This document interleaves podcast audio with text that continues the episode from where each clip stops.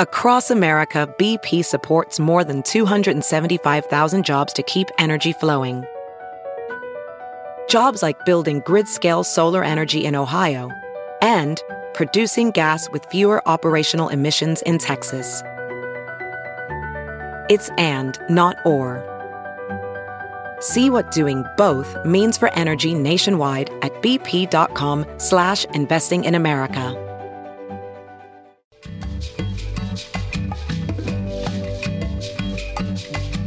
This Ben Joravsky Show Benny J bonus interview is brought to you in part by the International Association of Machinists and Aerospace Workers Local 126 and District 8, the International Brotherhood of Electrical Workers Local 9, the International Union of Operating Engineers Local 150, and the Chicago Federation of Labor. Benny J, take it away. Bonus time in the Ben Joravsky Show. It is Wednesday, October 30th. Lord knows when you're hearing this. Lord knows when we figure we're going to drop this. It's definitely going to be on the weekend, right, D? Uh, and uh, as we always do on bonus time in the Ben Joravsky Show, I ask my distinguished guest to introduce himself. So, distinguished guest, introduce yourself. Uh, ben, it is my great pleasure to be here. My name is Jim Coogan. I'm a Chicago trial lawyer. That's correct. That is the. you, Mueller says you got it right. Uh, Jim Coogan is a, a longtime guest on my show, and we've kind of uh, morphed this segment into something uh, that I like to call "How is this legal?" where I throw these uh, various challenges to Jim to explain how it is that powerful people uh, who have in our country, uh, mostly on the national level, because we spend our time talking about Trump so much, uh, get away with the things that they do. Uh, it, my assumption always is, Jim, that if they were just an ordinary human being uh, without the power and the trappings, they'd be thrown into jail or prosecuted, etc., for some of the stuff. So I have uh, my cheat sheet here. I'm going to go down. There's about five things on the cheat sheet, and then I'm going to throw a, a Facebook question. Actually, it's a how is it legal Facebook question as well. So we're going to cover a lot of uh, ground here. So let's get started. Jim Coogan, uh, our legal expert on the Ben Joravsky Show. If any legal questions, we always ask Jim Coogan. All right. Um, so, uh, since the last time you came in the show, Jim, was about a month ago, uh, Donald Trump's lawyers uh, claiming executive privilege have made assertions such as this one is unbelievable. If Donald Trump, as president, commits a murder, he cannot be held uh, accountable, responsible, legally responsible for that murder. He cannot be prosecuted because, as president of the United he's exempt from that. How is that legal? Well, uh, gratifyingly, I think the judge decided that it's not and actually scoffed at the notion. In fact, the decision that came out of that particular hearing where that was one of the arguments that was advanced by the president's lawyers. And I believe that was the lawsuit that he filed to pro, to prohibit the disclosure of his tax records. Um, so the judge felt the same way that I think most people would, in that that is a preposterous argument. It doesn't matter what title or what office the person holds. Murder is a little too far. I mean, there are some process issues that you could say, let's hold this off until the guy's left office. And most of the time, as we as we well know now, because it was one of the key takeaways from Robert Mueller's testimony in front of Congress. There, at the federal level, there are restrictions on ever prosecuting a president while they're in office. But just as an example, just as an aside, most murder cases wouldn't be federal cases. So it wouldn't have anything to do with the Justice Department. But their broader point was to say um, he basically, because of the restrictions of the office, because he's such a, it's a busy, powerful office, and it's so important that he doesn't have to comply with the law and it and you can take that so far that anything, the most the, the most horrible thing, murder, even that you can't prosecute him for, which on its face is just mystifying in terms of how a, a, a lawyer could let that come out of their mouth. But you know, you you conform to your client's behavior sometimes uh, when you when you represent someone. So they just went to the most extreme possible argument. Well, this the, the short answer is it is not okay. legal, and that is not the way I would read the law, and I hope the judge wouldn't either. All right, now this is a case, and you say it's federal court, correct? Uh, federal New York. I think they filed that case in federal court. Right, That's and correct. so they're seeking. They want uh, Donald Trump to turn over his tax uh, returns from the last fifteen years or five years. I can't remember how many years. Well, they want them from from Mazars the, the, the accounting company That that, did the work for him. All right. Uh, according to Deutsche Bank, they they've suddenly lost all the tax records that they had of Donald Trump's. So they told the same judge that they don't have any responsive documents to that subpoena. All right. So uh, Donald Trump, of course, is, has appealed that decision, and ultimately, this issue will be decided, I gather, by the Supreme Court. Presumably, presumably, uh, unless they duck and dodge. Well, how much leeway, in your in your opinion, should be given to a president on this issue? Uh, president is a busy person; he has a lot on his plate. So, uh, how much protection should a president give, be given uh, on matters of you know uh, lawsuits and that kind of thing? Well, there's, I mean, the Supreme Court's already weighed in on this. That was the Clinton versus Jones case. So the question was about that actually had to do with a civil case and whether President Bill Clinton, while he was in office, was required to submit to deposition testimony in a civil lawsuit. Um, y- you know, this particular case doesn't even really involve Donald Trump. He's not he wasn't a party to the underlying subpoena. This was a lawfully valid subpoena issued to a firm that has the obligation to turn those records over in the state of New York. It's as simple as that. So Donald Trump has injected himself into this specifically because he has no interest in anybody finding out what's actually in any of his financial records other than the ones he wants to show you. Now, how is that legal? Let's just pause. I mean, you're absolutely correct. I hadn't thought about this. They've uh, the feds have subpoenaed this. Uh, I think it's the state of New York is subpoenaed. state of New Yes. York has, uh, has subpoenaed this accounting firm uh, for these documents. So, what right does Donald Trump have to have any jurisdiction in this matter? Well, whether he has standing to do so is one of the issues that, that I think was in the decision. I mean, he's filing it as an intervening party. So they would go by whatever New York's or the, the federal rules would be here for to be an intervener. There's a that's a specific legal term. And that would be one of the things they'd have to say to the court. Like, hey, we have we have an interest in this case too, and here's why. And here's what we're asking you to do, or here's our position on what's been uh, requested here. And in, you know, that that that's the basis for trying to to inject themselves into it. So it can be legal, but a judge could decide that that standing is not there. They could say, no, uh, you know, I'm I'm going to disregard your your brief and your argument because you actually don't have standing to be here. Um, which I think that's one of the other issues that they'll have to decide on that appeal. Uh, but grant for the moment that, that perhaps they do have the right to, and they were allowed to argue in the in the uh, hearing. So obviously the judge was willing to give them that deference. And you know, going back to your other point, if this was anybody other than the president, I don't know that they. I mean, I don't even know if the person would find out about the subpoena unless the bank or the accountant called them and said, "Hey, we got this subpoena. Uh, you ought to know, George." Um, Yeah. You know, like would they even find out? But this was so public and so high high tra- uh, high profile that that it was it was well known to obviously to the president that it was happening, and I'm sure his accounting firm was quick to tell his organization what was happening. Oh yeah, I'm sure. I'm almost positive. Without no, I mean I don't know for certain, but I guarantee you that uh, the president would have been notified. Can you imagine if they just turned over the documents without running it by uh, Donald that would Trump? be entertaining. Yeah, the outcry from Donald Trump uh, would have been uh, astounding. So we'll be following that one indeed. Yeah, we've been talking about this, Jim. It seems like forever uh, about Donald Trump and his tax returns and whether uh, Congress or the courts uh, will force him ultimately uh, uh, to reveal them. You have any prediction on this front? Well, um, frankly, just based on the law, there is there there shouldn't this should be very clear cut. I don't know that that's what's going to happen because of all the political forces. But the only other point I want to make about it is this is an example of where we are in a very dangerous position as a country. Because we're going to talk about William Barr later, but the the systems, the norms, like norms are something beyond like the technical rules, right? They're kind of like these agreements that we have that allow things to function. And so many times there's been so much ink spilled describing how Donald Trump's busting norms and going beyond norms, but the disregard that he has for anything. I mean, that's what's really reflected in this argument that well, he's he's got so little legal responsibility while in the office that even if he shot somebody, we wouldn't you wouldn't be able to prosecute him until he left the office. Like, I don't believe eh, Nixon resigned from the office, so I don't know if there's been any president who would ever push it this far. It reveals one of the dangerous things is a democracy takes some level of good faith from everybody who's involved.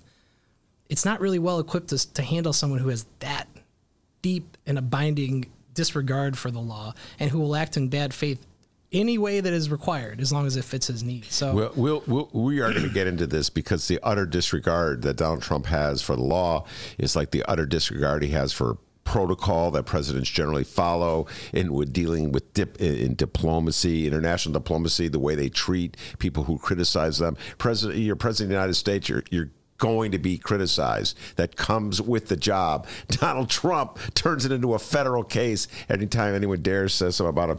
And, uh, you know, we'll, we were talking about this a little bit when we get into uh, Lieutenant Colonel Vindman and uh, the fight, the, the counterattack about him. Uh, but you mentioned Bill Barr. Let's go to Bill Barr. That's next on my agenda anyway. He's Attorney General of the United States, appointed to that position by Donald Trump. And um, wow, just you have argued to me off, you know, off mic, or I think the last time you were on, you might have argued on the mic uh, that Bill Barr may be more egregious in his violations of the Constitution than Donald Trump, uh, and uh, there's an impeach Bill Barr movement uh, going on. Uh, the specific issue I have in my mind right now is Bill Barr. It turns out uh, has been traveling to various countries looking for dirt on Joe Biden and Joe Biden's son. Obviously, uh, Joe Biden, the Trump campaign, reelection campaign, fears him the most. I'm not quite sure why they fear him. Uh, I would think that he would be the easiest candidate to beat, but whatever.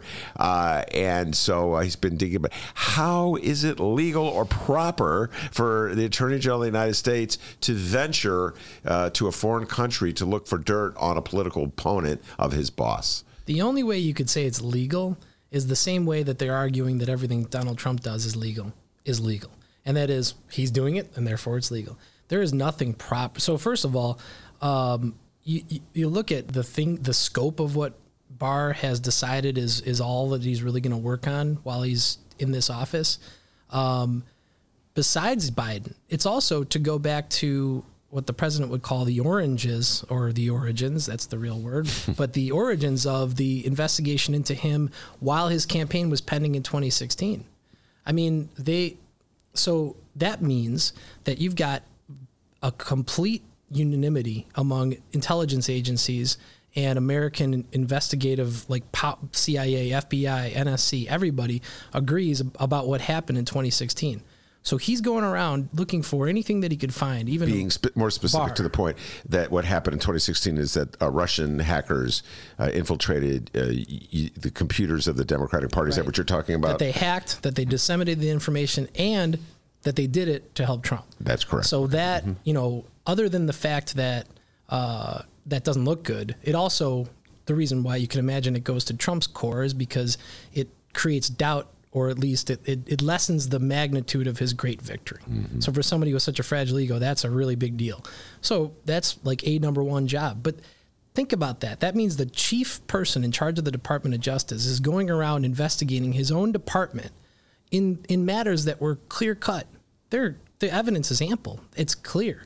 Only if you read it with a with a weird conspiratorial bent that you'd have to be, you know, watching mainlining Sean Hannity to to be able to like believe the connecting these dots in a bizarre fashion that somehow well actually it wasn't Russia but it was the Ukraine that was doing it. And and this whole thing about a server that somehow magically like like a mythical server that some like these are the but he's going out trying to find the facts about this, which also includes looking at allies in Australia or Italy or I think even Israel and Ukraine and telling those allies, hey, so the information you gave us before, the tips that you gave us, or uh, your when you reached out to the CIA to say, hey, there's a problem and we got some intelligence or whatever they did, whatever their role was. Can you investigate that and find out if actually you were wrong when you did that? Like, how insane is that? That that's what he's been doing. That's what he, that's the that's the effect of that. So that's punching allies in the face. It's a it's a very you know undiplomatic form of foreign policy. Like you're going around telling them that their involvement was actually somehow bad when again the conclusions have already been drawn and the evidence is clear. And so then beyond that, he apparently is also in, involved in this wacky Ukraine fiasco. It's not just Giuliani as a private lawyer. It's also Barr because both Barr's name was all over that reconstructed transcript. And so he's doing he's he's got his hands in all of these things, and they all obviously they all have one unifying purpose, other than vindicating Donald Trump's fragile ego, and that is trying to get reelected. Well, uh, we'll probably be talking about this many times down the road, but my sense is that uh, a lot of Democrats misread or underestimated, whatever the, whatever word you want to do. I think a combination of both. Bill Barr, mm-hmm. uh, when uh, he was approved to be Attorney General uh, to replace.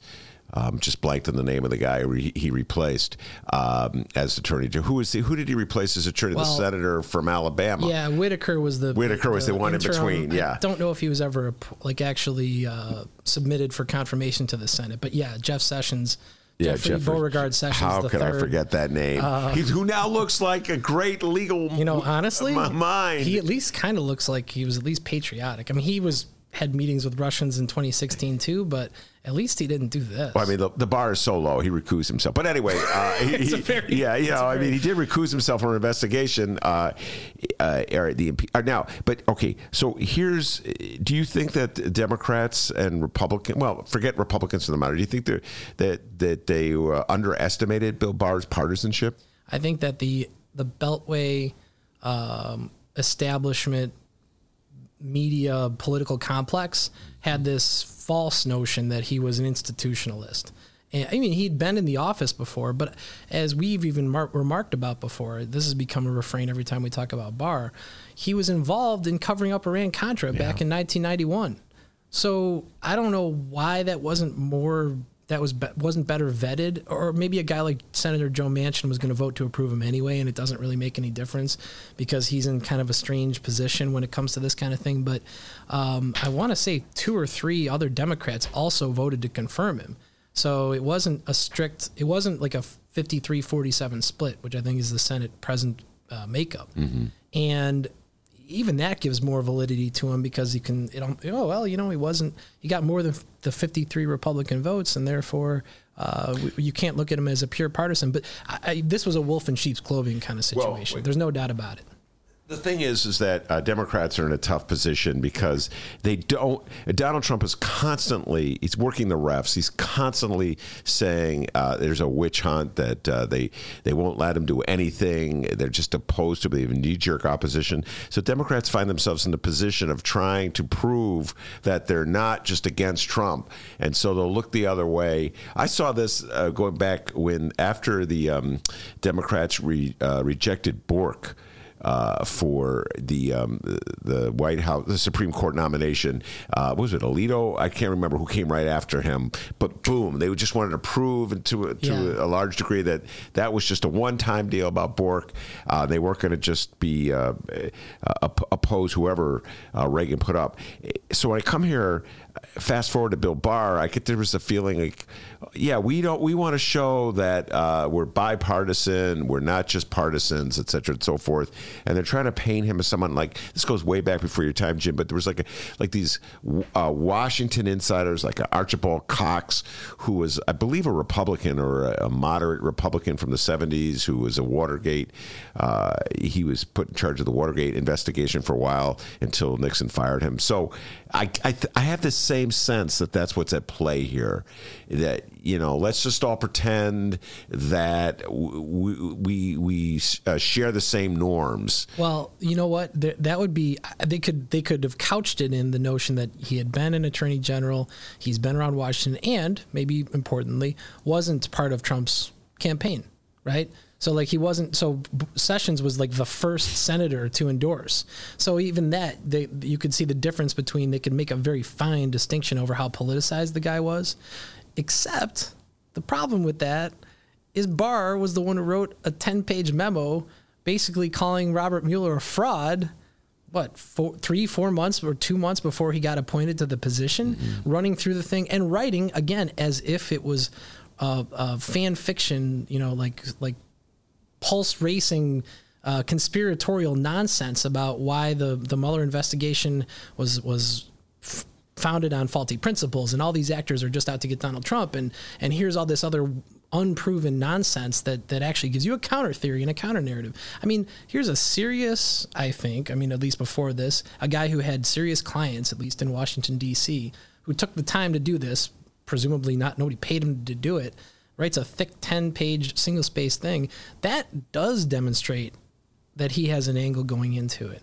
I don't know why that wasn't enough on its own to just say, well, you know what, he might be an institutionalist. But the guy's already he's already decided what the Mueller report says before anybody's seen it. Yeah. it hadn't been released because you and I both know that he was in charge before it was released and mischaracterized its as he put the term principal conclusions, which I think was a term that he used back in 1991 when he was covering up uh, Iran Contra. Which which what was That the, phrase, principal conclusions, it's like his go-to phrase. and what does that mean? well, when he that was what he he claimed that those were the the actual takeaways from the Mueller report, but they weren't. They were his own conclusions, but he characterized them as if that's what you would you would see that in the report, and they weren't there. Yeah. because Mueller didn't say I didn't prosecute him because there wasn't evidence of it.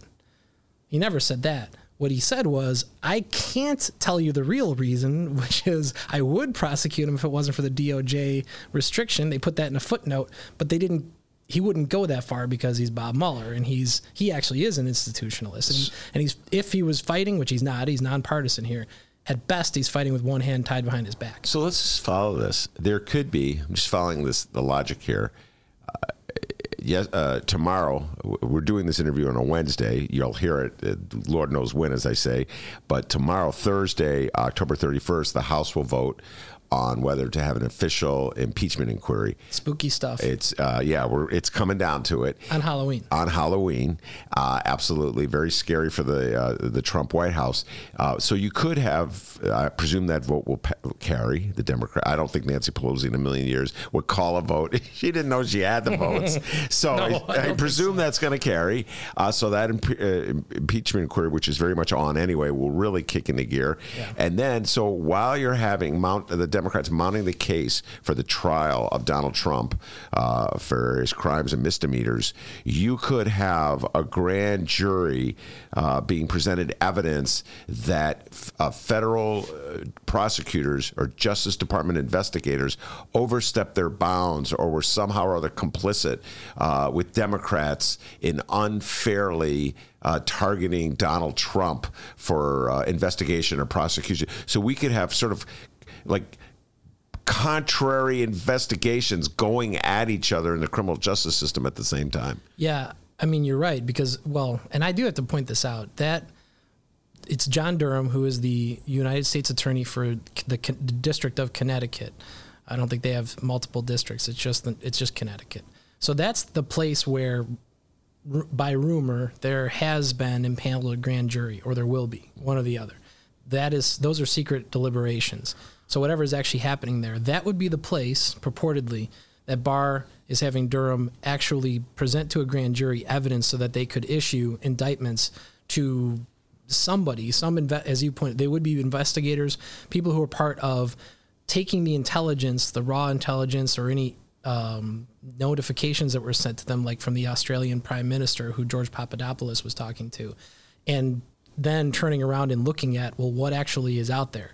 Uh, who actually hacked the DNC server? But the story that they would have to tell is that the Democrats had Ukraine hack their own server and then use that information to help Hillary Clinton lose the election in order to somehow frame Donald Trump when he's elected in the future, which they wouldn't actually want to happen anyway. I just had to play that out because I needed to hear myself say it out loud because it is bonkers. Yeah. It is really absurd. I mean, that, that's really what they ultimately are alleging. But instead, all you hear are like individual strands and how Peter Strzok wrote these text messages, so he's somehow nefarious. But whatever. I, Yeah. I, I digress. And and let's go back to the the point you made at the outset that D- Donald Trump's uh, ultimate accusation is that this is an attempt by uh, Democrats to lessen the validity of his mandate in 2016. And we point out one more time, as I never get tired of pointing out, he did not actually have a mandate. He was not elected by popular vote. He was elected as a result of this cockamamie electoral college system that we have,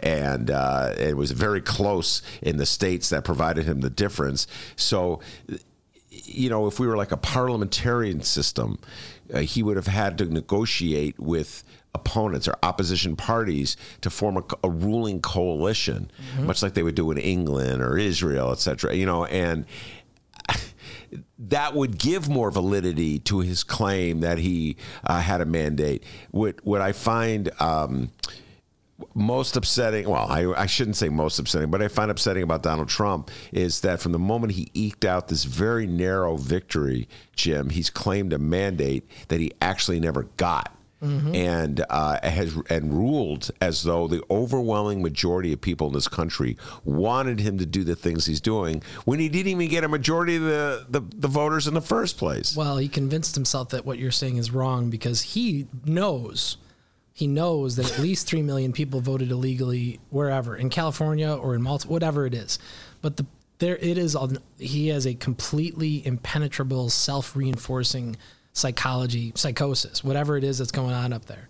I mean, that's why that was one of the first things that he had to talk about because he needs that to be true nothing pierces it. I don't know. It's really bizarre. I, yeah. It's kind of terrifying that somebody like that has any power in the world. But just watching this this bizarre train wreck for the last two three years now, it's there's so much to it. Yeah. I mean, there's so much wrong there. Um, no, he didn't have a mandate. It wasn't even close. I mean, even if you like, obviously the electoral college is the reason. But it's it's also not just California. He, he you know you think about go to those states like 49% of the people in Pennsylvania voted for Hillary Clinton. 48% of oh, them. Yeah. And it was, you know, it's not like only California voted, but that's how he. That's how he bills it. Oh yeah, you mean not, it's not. What do, you, what do you mean by it's not just California? Well, that the, the the margin of that Hillary Clinton beat him by was maybe two or three million votes. Oh yeah, it wasn't just out of California. So people obsess about California, but like that margin is creates a whatever. He lost the whole thing by a million and a half votes because he only won Florida by 1.2%. Like every state voted for Hillary Clinton.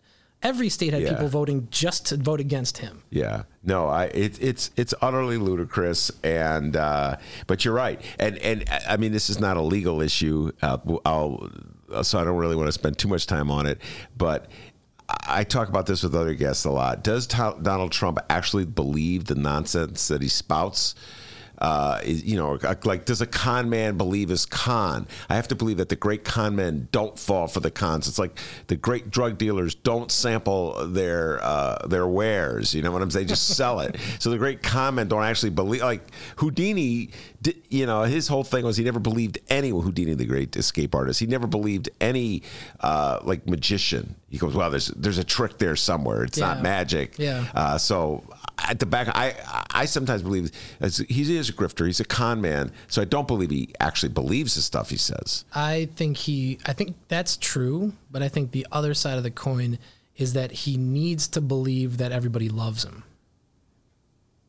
So he knows that he's lying to everybody. He knows. There's some old story. Uh, the the editor for the New Yorker magazine was telling some story about meeting with Trump at something, or somebody was telling him. No, it was an architect was giving an interview, and so the New Yorker editor, I can't think of his name off the top of my head, but he was explaining this that the guy was supposed to he designed something for Trump, so he's supposed to be at the press conference, right? And they're going to talk about how great the building is, and he tells him, well, you know, just tell him it's 68 stories and it's 58 stories, and he's like, well that's 10 more stories. Wow. He's like, just give him the old Trump bullshit. It's fine. You know, he's telling the architect to just lie about how tall, how tall a building is. We're talking about a very objective, provable or disprovable fact, right? So, like, I mean, maybe it's a third hand story. So I don't know if that really happened, but I believe it because yeah. it fits with everything else about him that he knows it's a con. But he also is desperate to like convince himself that everybody loves him as much as he loves himself and or I don't know if he does but he needs everybody else to that's the that's the expression you saw on his face at the baseball game. Oh, in the, uh, the game five of the World yeah. Series on Sunday night. Yeah. Like he goes from thinking that everybody's cheering to realizing that most of the people are not, and all of a sudden it's like he he was about to lose his lunch. Yeah. Well, the last time I saw that look on his face, I hate to go back in memory banks, was when he was sitting at the uh, press club, National Press Club uh, banquet, where, where uh, Barack Obama was ripping him, uh, and uh, that I think the origins of his presidential run occurred there. So uh, it, it, rebounded against the country in that last instance. All right, let's move on. In, on is it legal?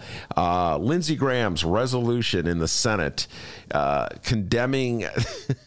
condemning the congressional investigation of Donald Trump. I mean,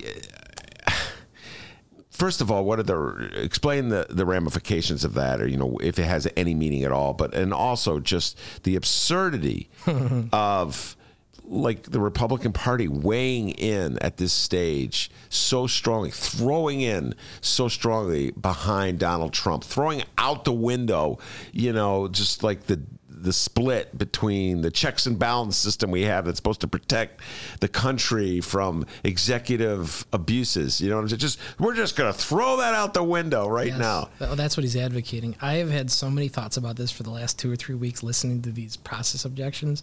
Um, I'm I'm tweeting way too much at people about these things, but uh, but seriously, so n- number one, you have to keep in mind what actually is happening, and and Jim Jordan and Lindsey Graham and uh, Matt Gaetz and every re- congressional Republican who's been talking about this has lied about it. It's not debatable number one, if you read the Constitution, which I went back and checked because I actually wanted to see what the words were, there isn't anything in there about a vote. It explicitly just says that the, the House has uh, either plenary or complete control over the pro- over the process of impeachment. That's it.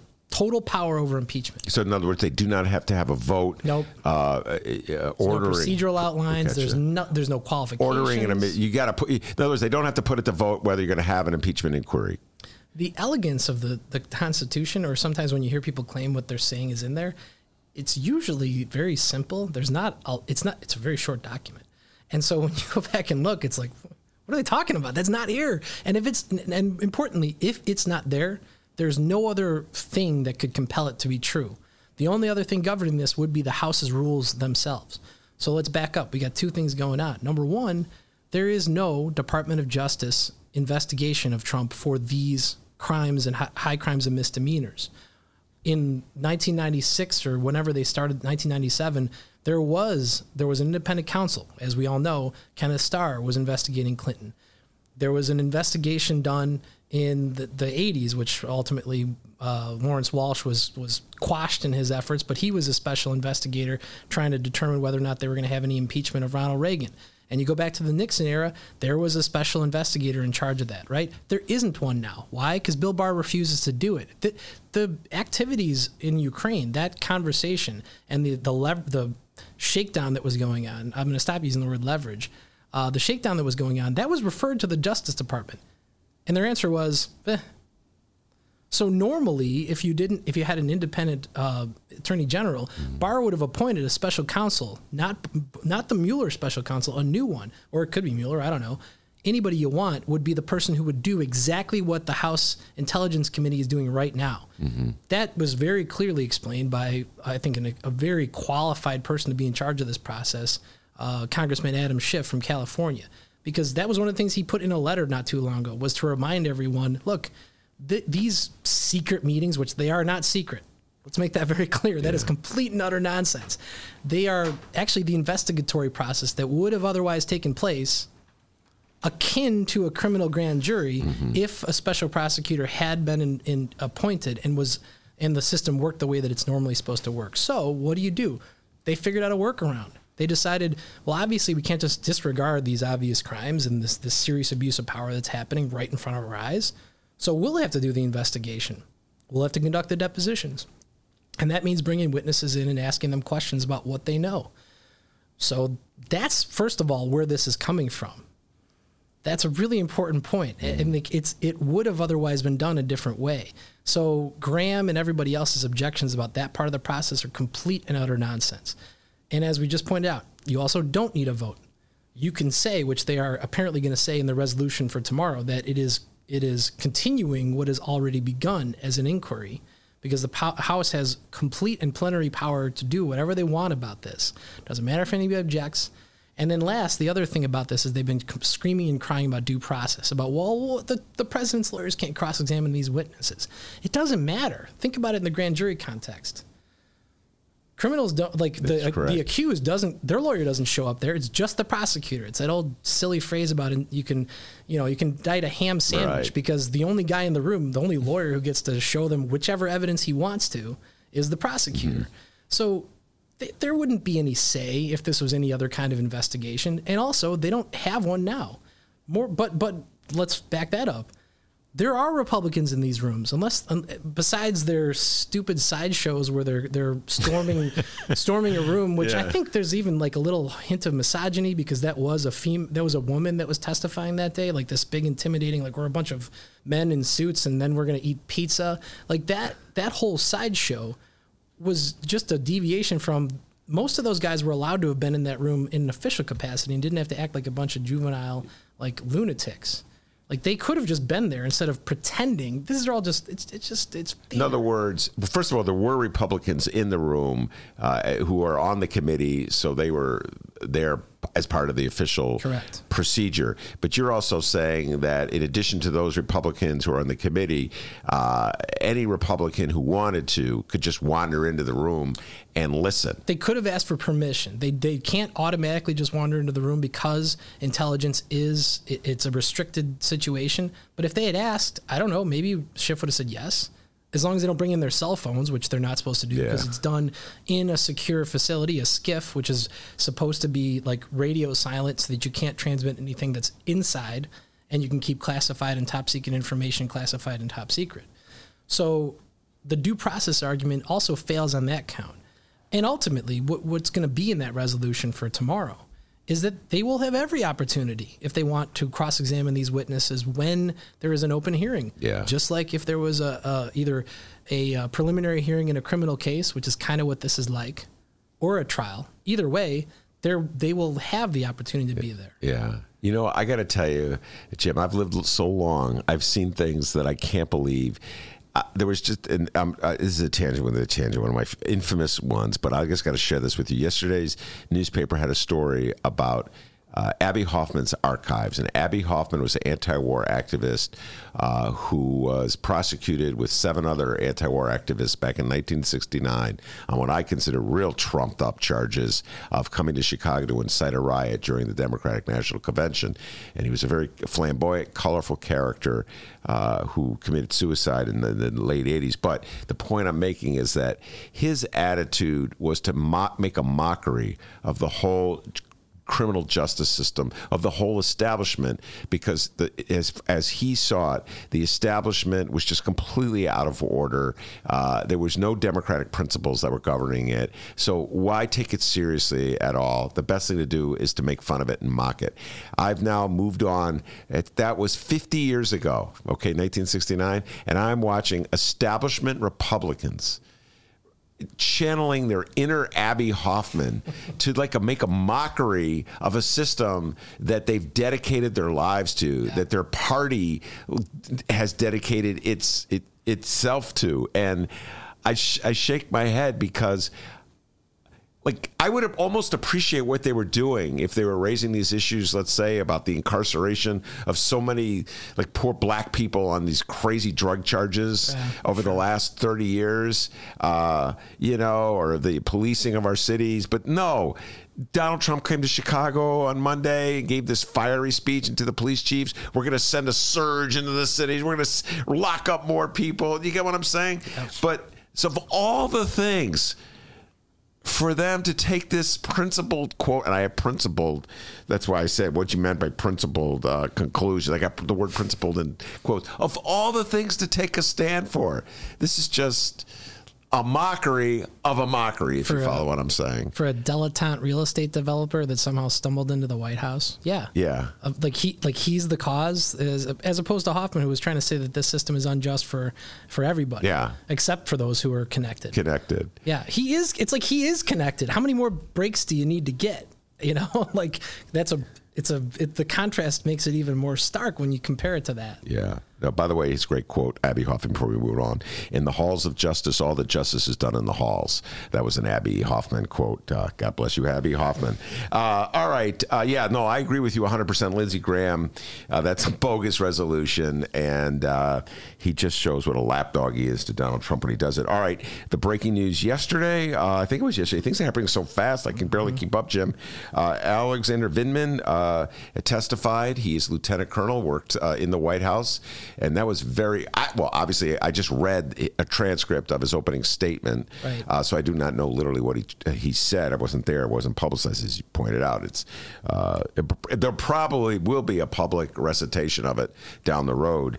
Uh, but his central accusation is that when the, the White House released that summary, that infamous summary you alluded to, of the phone conversation between Trump and the president of Ukraine, they doctored it. They didn't. they left out some particularly relevant passages. So how is it legal to doctor an official summary uh, of a conversation uh, when it's it, regarding the president of the United States? Well, you know, so that's that's a good question because in this situation, like we talked about this, it's it's it's interesting. This falls into a pattern that a lot of the other, these other Trump things fall into. Like it starts with something that actually is how things work.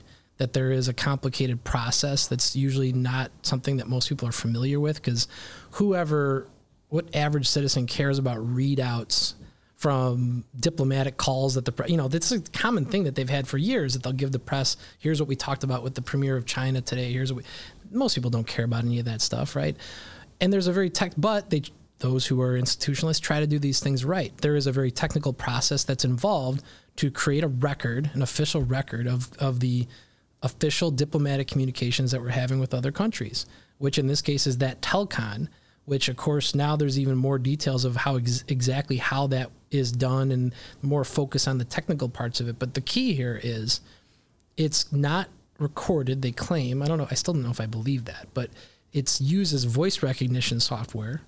So while Trump is on the phone with President Zelensky, it's it's listening to what both of them are saying and taking that information and transcribing it based on like, you know, like dragon dictation or one of these things you'd have on your phone. And particularly the word Burisma isn't now that, that would actually make sense because Burisma is a com, is a is a proper noun. It's a, it's not a common word. It's the name of a company and you know whatever. It doesn't even sound like an American kind of thing. So if the if it's an English language software, it wouldn't know what to do with that word. So what happens when those things happen and there are both the dictation software is listening, but also there are note takers listening to the call, taking their own notes, and you know they've got their own immediate recollection, and they're going to make this reconstructed transcript in the short day or two afterwards because that's just their job. That's their job to do it. So one of the people that oversees what's here in this case is uh, Lieutenant Colonel Vindman because that's his job. He's involved in the the the communications and our diplomacy with Ukraine. so when he sees it, he knows the word Burisma was in there. Which, by the way, the significance of that would be they've been trying to say all along that they're, you know, well, th- this just kind of came up on the call, and then there wasn't any prior, uh, you know, lobbying of, of President Zelensky to look at Burisma.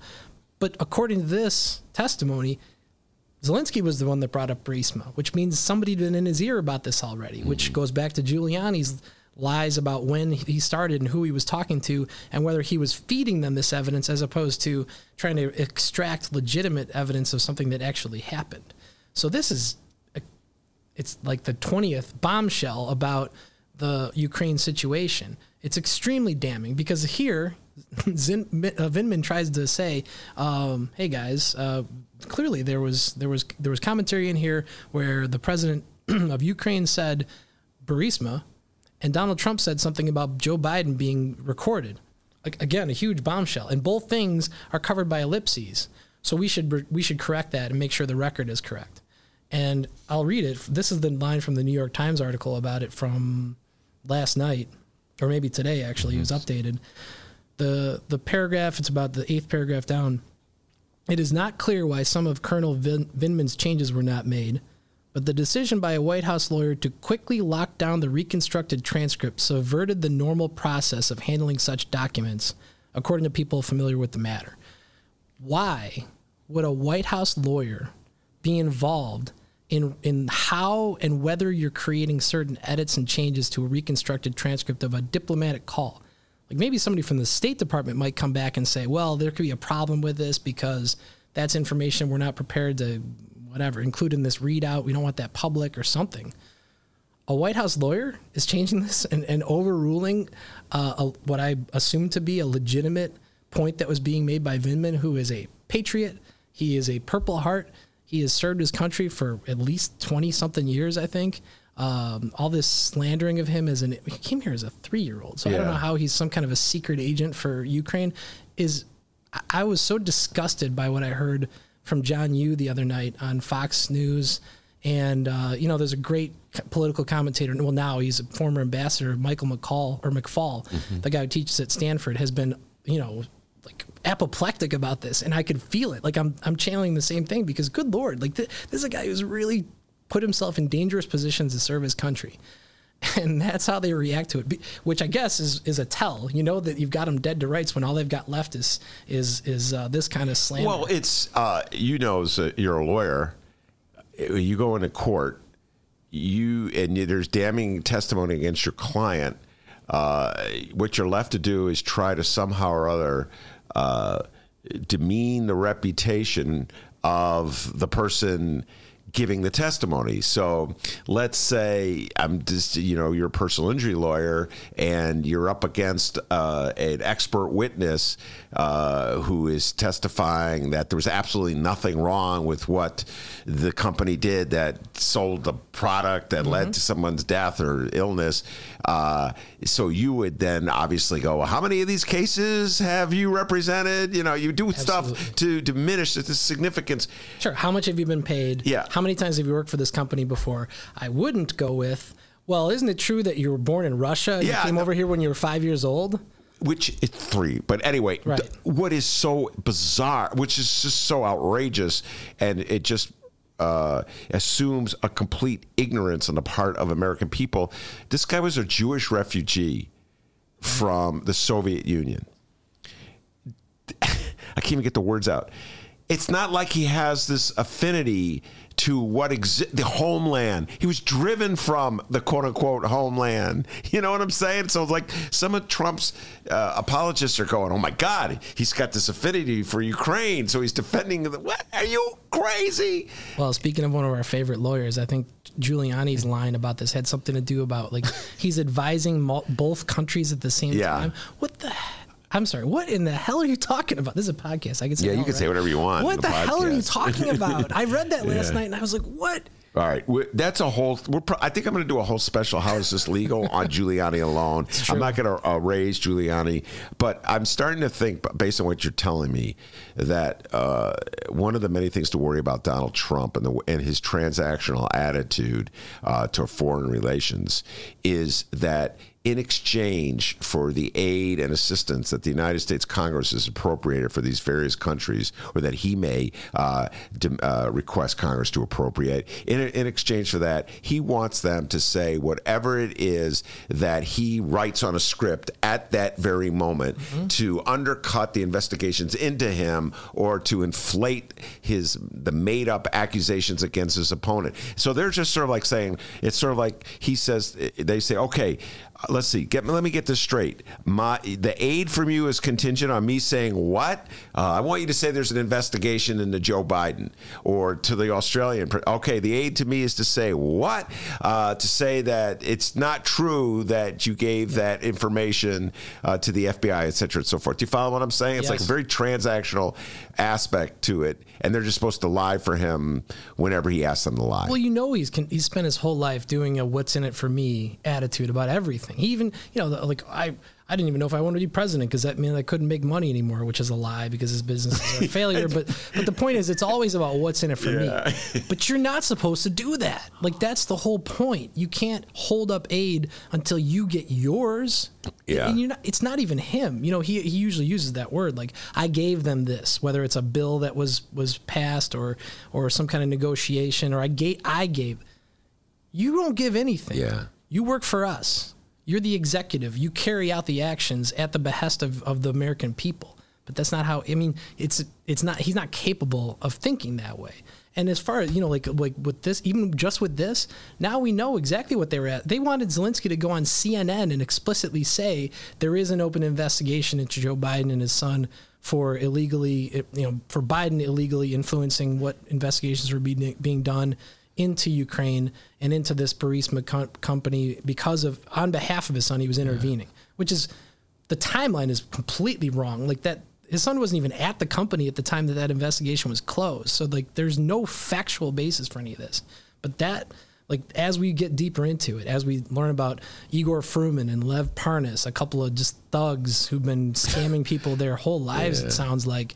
And now, like, even today, there was another piece that apparently that there was there was lobbying going back. Now they haven't tied this back to Trump yet, but former Representative Livingston I saw that's breaking Bob story, Livingston yeah. apparently is, is registered as a foreign. Yes, uh, from Louisiana. The, yeah. He, so he is registered, or his company is under FARA to be a foreign lobbyist. But apparently he he was doing things to slam uh, former ambassador of Yovanovitch mm-hmm. even as of 2017 was was this the long tail that had started a long time ago? Because and all the real evidence is that Yovanovitch has done nothing but act like a complete professional. She was the ambassador until the, they finally got rid of her, but that was all part of this this scheme to get Sondland in there to have some you know lackey be the one to deliver the messages and be the go between. So I, I mean, their other excuse has been well, this just happened. This isn't. It's not like we've been doing this for a long time, or you know, th- th- there's no proof that that uh, Ukraine knew about any of this. Apparently, it goes back to Poroshenko. It goes back before this Zelensky even became president. So, uh, you know, the deeper you get, that's why, like, whatever they vote on tomorrow in the House, there is so much evidence here. You know, even even a half-witted U.S. like the worst prosecutor they have, and they are excellent lawyers. Okay, I'm not saying there's anybody who's not good anywhere across the justice system except for those who are showing too much political bias, but you wouldn't have to be a very good prosecutor to put this evidence on and convict somebody. Well, we'll see. I, I feel as though, uh, despite what you just said, uh, it's not exactly. Let's put it not in the, the Senate. Jury, I mean, like yeah. in a in a regular case, as you said, if this was Joe Blow, yeah. and there was this much evidence of him doing some foreign illegal act, he would have already played by now. You know, uh, when you get to a jury trial, you know this. You're a, a lawyer, a trial lawyer. Uh, you start picking the jury. What's it called? What's the legal term for voir dire? Okay, yes, so voir dire, you have certain objections. Each, each lawyer uh, gets objection. If I'm a lawyer prosecuting Donald John Trump for the crimes that uh, all this evidence says he committed man, I'm kicking off. I'm objecting to every single Republican senator uh, in the Senate, okay? Because you know how they go. They ask somebody in a capital case, well, can you, uh, you know, in your good conscience, uh, order somebody to, to die? And they, if they say no, the judge kicks them off. Sorry, you can't. So right. you would have to ask these senators, is there any way you would ever, in a million years, convict Donald John Trump, even of murder, if he admitted it? Or, or, better, have you finally, it's been two and a half years, have you finally figured out a way to extricate your political welfare from this clown? yeah. Can you have a little courage and stand on your own and just and not be tied at the hip to this lunatic? And I guess, I mean, at least 40 something of them couldn't even say Couldn't yes do that. All right. Uh, yes, that's correct. Uh, the people who signed on to uh, Lindsey Graham's insane resolution. All right. Uh, we're, we're going to leave with this one. This has been my favorite question of the week. I pretty much ask everybody who uh, comes into the studio this. It's a Facebook question. Uh, AOC, Congresswoman Alexandria Ocasio Cortez grilled Mark Zuckerberg, the head of CEO, the other day. I think it was last Friday or maybe Thursday. I can't remember, losing track of time, Jim, on the matter of of whether uh, Facebook felt a responsibility to police its platform from blatant lies put there by, well, Donald Trump uh, about people he's running against, in this case, Joe Biden. And uh, Mark Zuckerberg essentially responded by saying uh, he believes in free speech and he's not going to regulate the speech of people who choose to advertise on Facebook. So if they want to lie, they're free to lie and let the public beware. That was his attitude, uh, which is an interesting interpretation of, of, the rights and responsibilities of a publisher. Uh, I do, I've been working in newspapers for a long time. I know of no newspaper anywhere that would say, well, you know, we're going to lie. We'll leave it up to the public to make up its mind. Uh, so, what's your thoughts? How is that legal, Jim Coogan? Well, it's a this is it falls into the legal analysis because it's it, it's a complete dodge. You saw the dodge in the way he answered. I mean, I, did you read the rest of his answer where he said, "Who am I and where where am I again? Yeah. And why am I here?" Yeah. I mean, he just pretended like he had no idea what the question was about. Yeah. And I mean, to to maybe put a better uh, or a, a firmer gloss on your your analogy to a publisher, it would be like if a publisher took money printed something in there, didn't clarify anywhere that it was an advertisement, knowing that it was false and didn't bother to do anything about it. And they just like printed it as if it was part of the newspaper.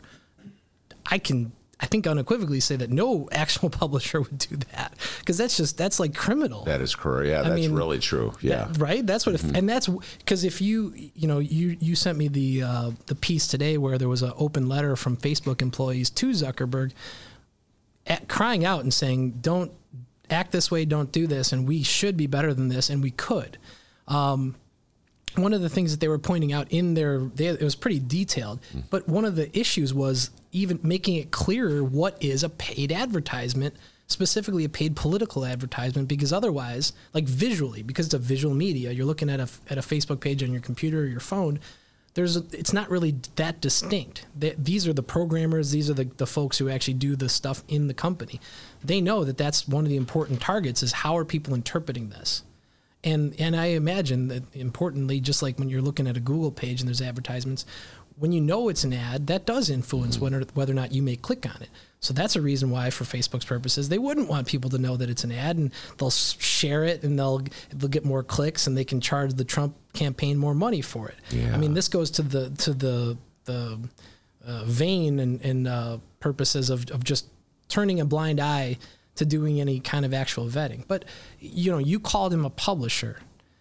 The point that he's been trying to make is that he isn't. He's trying to make that distinction, and he's been trying to do it for the last four or five years since fa- Facebook has garnered enough media attention and congressional attention to what they're doing in a variety of different aspects, spreading false information um, and spreading it like wildfire but but if they aren't a, a publisher, that means he has no editorial responsibilities and he doesn't have to actually determine whether or not what is being disseminated is actually true. I mean, it's it's callous, it's it's it's deceitful, it's not true. He knows what they really are, and he knows the secret sauces. They're not just a they're not just a platform. That's they're not just a technology company. That's absurd. Well, I would argue, uh, uh, and you're not the first person that's made. I know you're just making that distinction uh, to explain what Zuckerberg's view is. Uh, I would argue that if he Zuckerberg is making a fortune. Uh, by playing this point that he's not a publisher, that he's merely a platform, then it's time for us as a society to recognize that there's something damaging about allowing him to uh, opt out of it. Because if the same rules and regulations don't apply uh, to Zuckerberg that apply to a newspaper, that's uh, a, a hugely unfair advantage to uh, to Zuckerberg because the newspaper has to employ an editor, a fact checker. It has to. It is accountable for what it does. Donald Zuckerberg doesn't. Have, uh, Donald Zuckerberg. I, I merged Zuckerberg with Trump. Mark That's Zuckerberg. Freudian. Yeah, Freudian. Yeah. Uh, Mark Zuckerberg. Uh, does not he says since he says I'm just a bulletin board and they Yep. just poke push whatever they want on it so that I don't have to hire an editor I don't have to hire a fact checker but you you made a point that was a good one the difference or actually you were quoting the employees paid speech is not free speech what's the distinction there Well, that was another line from their from their. Yeah. Uh, well, yeah. The, so that's a good point. We can look at this from a legal perspective instead of just yelling at Mark Zuckerberg. Um, the the First Amendment. He's made a lot of these claims that it's about the First Amendment, and this is just like looking back at the Constitution to know whether or not the House has what their powers are with respect to impeachment. I mean, the First Amendment is about the government restricting your ability to, for example, go boo the president at a baseball game, right? Um, and he's couched what their uh, their their liberty and their disentanglement from any editorial responsibility in the notion that it, there's it, this is about free speech.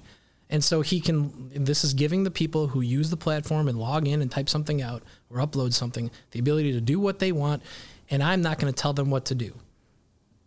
That falls apart for a variety of reasons. You know, with like even a moment of scrutiny, it just, it craters because, first of all, he's not the government, it's a private company he can police it any way he wants to. And, you know, you could make people mad because you police it a certain way and people could, you know, close their, you know, close out their account and, and or decide not to click on anything out of protest or whatever. But they can police it any way they want as long as it's not violating some other law. There's no restriction on that. And the First Amendment is not a restriction on that. It's a dodge. It's a dodge because it's convenient, because it sounds right. Like, right? You know, people should have the ability to express themselves. Which is why it's the worst kind of dodge because you're you're taking advantage of one of the great things about this country to make more money. Cuz it's not about free speech. It's about you're taking money from folks who are using your very popular, very well-traveled and powerful algorithms to get eyeballs on their idiotic messages uh, with Trump's in Trump's case. Mm-hmm. Those messages, they getting eyeballs on that is valuable to them. You're giving them something and you're taking money in return. It has nothing to do with free speech at that point. It's, it means you're you're selling you're selling access yeah. to those guys. So whether or not they are telling the truth, you now own that. Pretending like somehow you either don't have the responsibility, couldn't do it, or because you're not a publisher, you don't. There's no obligation to is actively lying to everybody, including Congress. Yeah. Well, uh, that was very well stated. And uh, I'll put it to you this way we've had this conversation in uh, past interviews and discussions regarding gun manufacturers. And I've always said to you that the moment uh, liability laws apply to gun manufacturers, the moment they're held accountable for the carnage caused by their product, the way, let's say, the manufacturer of a car is, if the car is falls apart and the people are uh, are hurt in the in an accident or killed in the ensuing accident, the moment that happens, they will change their ways and on their own police themselves uh, to limit the the, the uh, access of guns to certain people. Same thing for Mark Zuckerberg the moment someone successfully files a lawsuit against Facebook, and you know this as, well as anybody, Jim. They always say, go after the deep pockets. All right. Well, they don't get much deeper than Facebook. Sure, sure. Uh, the moment someone successfully files that libel lawsuit against Facebook and uh, has damages awarded to them by a jury, that is the moment that uh, Mark Zuckerberg will drop all this gobbledygook about protecting free speech and the First Amendment on a dime yeah. and to protect the fiduciary interests of his shareholders, he will change uh, that. Uh, he will drop that laissez faire attitude of his and start putting some editors on Facebook uh, to block uh, this kind of uh, lies. You agree with me on that? I think that there, yeah, I mean, that's the power of having it's consequences.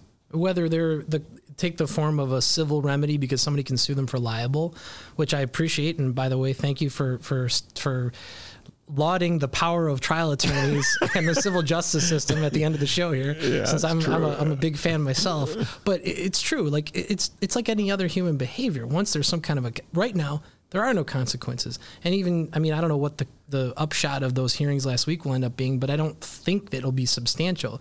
So, other than pillorying him publicly, there's not really any consequences even coming from Congress. You know, investors aren't leaving, and users are not really leaving unless they're under the age of 15 and thinks that everybody on Facebook is an old dork. I mean, besides that, it's still a very lucrative platform.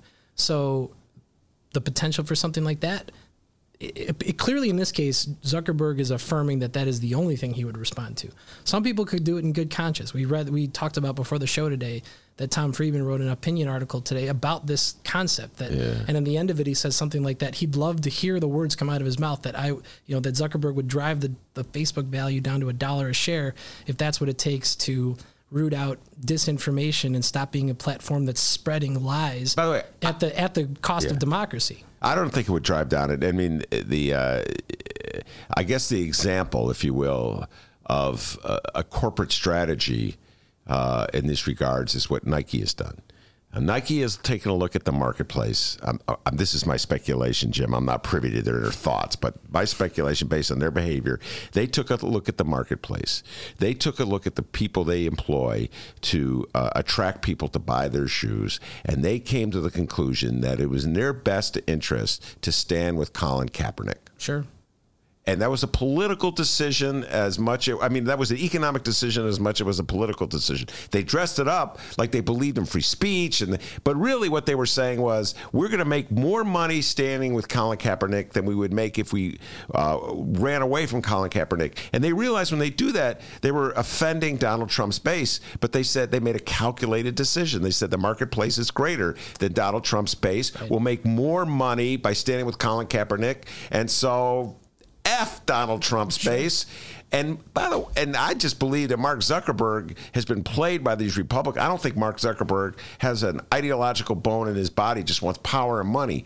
And so he He let those Republicans talk him into this position where, well, I'm just policing, you know, I'm just letting the free market reign. And now he's stuck with this. So if he made like a decision like Nike, he may lose those Republicans, but the Colin Kaepernick lovers of Yes. the world would. Well, would look, and. I, I do think it's the former, not the latter. I think is an, it was much more an economic decision than a political decision. I mean, m- maybe the people in that boardroom were fine with it politically and actually thought it was kind of a raw deal that Kaepernick's been getting because that was ne- he was. Hmm. You're talking about Nike, That was yeah. never the nature of his protest. So I think that that's possible, but absolutely it was driven by economics. Are about the Nike decision? Yeah, yes, for Nike. uh, because absolutely. because yeah. if you think about it, on top of everything else, it's a crowded marketplace of sneakers, right? Like you, if your new venue, like you're going to get this niche over here, and that's going to set you apart from Adidas and whoever else, then that's worth it. Yeah. you've set yourself aside now. That's the whole point. I mean, that's why it's worth it to them. And when it comes to Zuckerberg, this is another example of like you always talk about Trump working the refs. I mean, the the conservative media sphere has done this for years, talking about how it's all liberal media, and so like the Beltway people and down the middle people always try to both sides everything, and so Zuckerberg feels like he has to accommodate this garbage, this toxic garbage that they're putting out there because otherwise he'll be perceived as some kind of a lefty and he's from Silicon Valley and he's from California. And I mean, let's not forget California and Silicon Valley folks and, and all kinds of private companies have been threatened, harangued, and even made had decisions made adverse to their positions because Donald Trump is a punitive person. And he's run the, the the United States government like it was his own ability to lash out and hurt people. He's trying to hurt California. Yeah. He's trying to hurt car makers who go along with California. Maybe he'll hurt Facebook if he doesn't go along with this and act like he just doesn't understand what's going on. Yeah, well, my, my advice to Facebook is that uh, there's a marketplace that is impervious to Donald Trump. Look at Nike. Uh, but you know what, Jim, I'll end it here. I don't think uh, Mark Zuckerberg is going to be taking advice from me anytime soon uh, on anything. And uh, so, anyway, Jim Coogan, thank you so much, man. We let this one a little long, but whatever. It was a great conversation. Uh, attorney Jim Coogan comes on. We talk. It's a show. How is this legal? It was a blast talking the issues with you, Jim. It's my pleasure, Ben. Thank you very much. Uh, that's Jim Coogan. I'm Ben Jarofsky. Take care, everybody.